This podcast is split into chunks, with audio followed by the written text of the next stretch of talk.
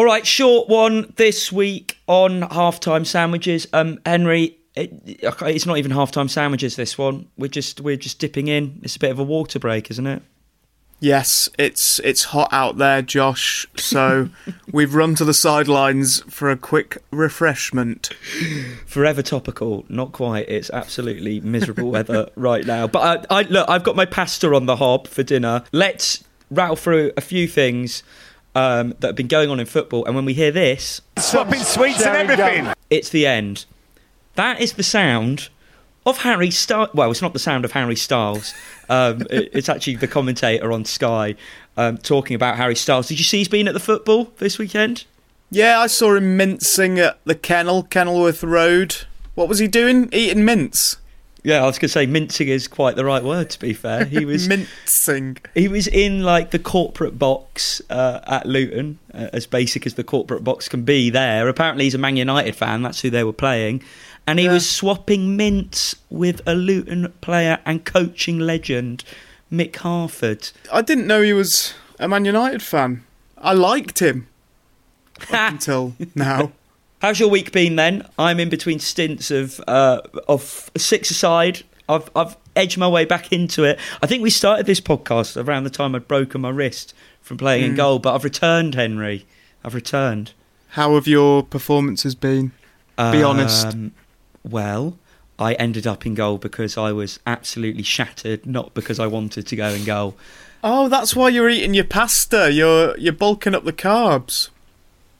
Yeah, no halftime sandwiches for me. Halftime pasta or pre-match pasta, uh, halftime water, and probably a post-match pasta. Bookend it. I haven't got anything as exciting as that to talk about, apart from if you're listening to this, you won't be able to see, but I've dyed my mustache. Have you dyed Black. it? yes. Uh, I've got a 70s themed party this weekend, Oh, uh, a 70s goodness. themed murder mystery, and for some reason my character is screaming out to have a, a proper tash, so that's why I look a little bit like a chubby Ian Rush. I mean, not to ruin it for the people at your party, but you're definitely the murderer with that kind of face. Look at that. That's you I did. I wondered because I saw I saw you pop up earlier on the screen, and I thought that has grown a lot in a week, so the dye makes sense. Yeah, I should I should have kept quiet, but it is kind of funny. My dad found it funny. He sent me a picture of. Do you remember the um the advert for Southern Comfort of that dude walking down the beach with the tash and the belly? He's shining. He's literally shining. Uh, that's how my dad sees me, and that's why I have to go to therapy, Josh. All right, before we go, um, we should mention as we are a football slash entertainment slash food podcast of sorts, we try to really cram it in.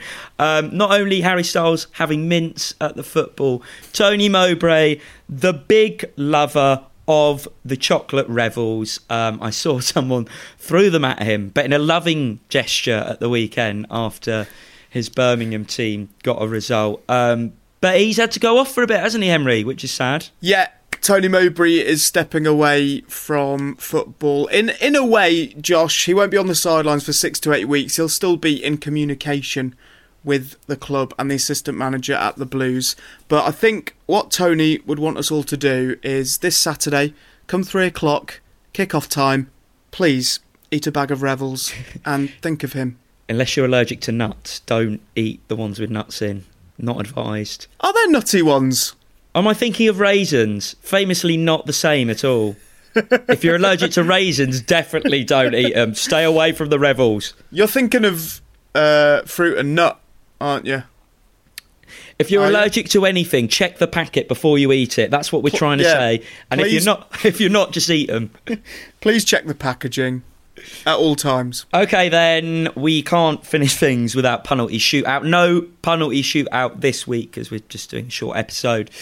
But Henry, I have been defeated. My streak of three unbeaten games has come to an end, and it took someone else to step in. Abby McCarthy has beaten me on penalty shootout last week um, with her very punny DJ names. How would you like to accept this win in place of her? No, that's that's a pity win for oh, me. there isn't goes it? the Abby, alarm for my pasta. That that is the alarm for the end of the podcast and the end of your streak, Hey, Josh. Google. I'm glad that Abby broke it because Off. I obviously had no chance of doing it. But I'm going to uh, get my shit together over the next week. And now we've had this uh, lovely water break, I'm feeling hydrated, uh, elated, and um, uh, yeah, that's it. Well, yeah, well done, Abby. We'll be back next week. Uh, Henry, it's going to be the Brits uh, on next Saturday. I'm actually going. Yes, I have got a suit before you ask. Uh, can't wait. Uh, so I'm thinking maybe something around pop star musicians for the penalty shootout. Yeah, why don't we up the jeopardy on this? And it has to be uh, penalty shootout Brit edition, but with the Brit nominees for 2024. Okay, keep it current. I like your thinking. Right, I really must go because my pasta is now done. And here's Harry Styles. Swapping sweets and everything. See you next week.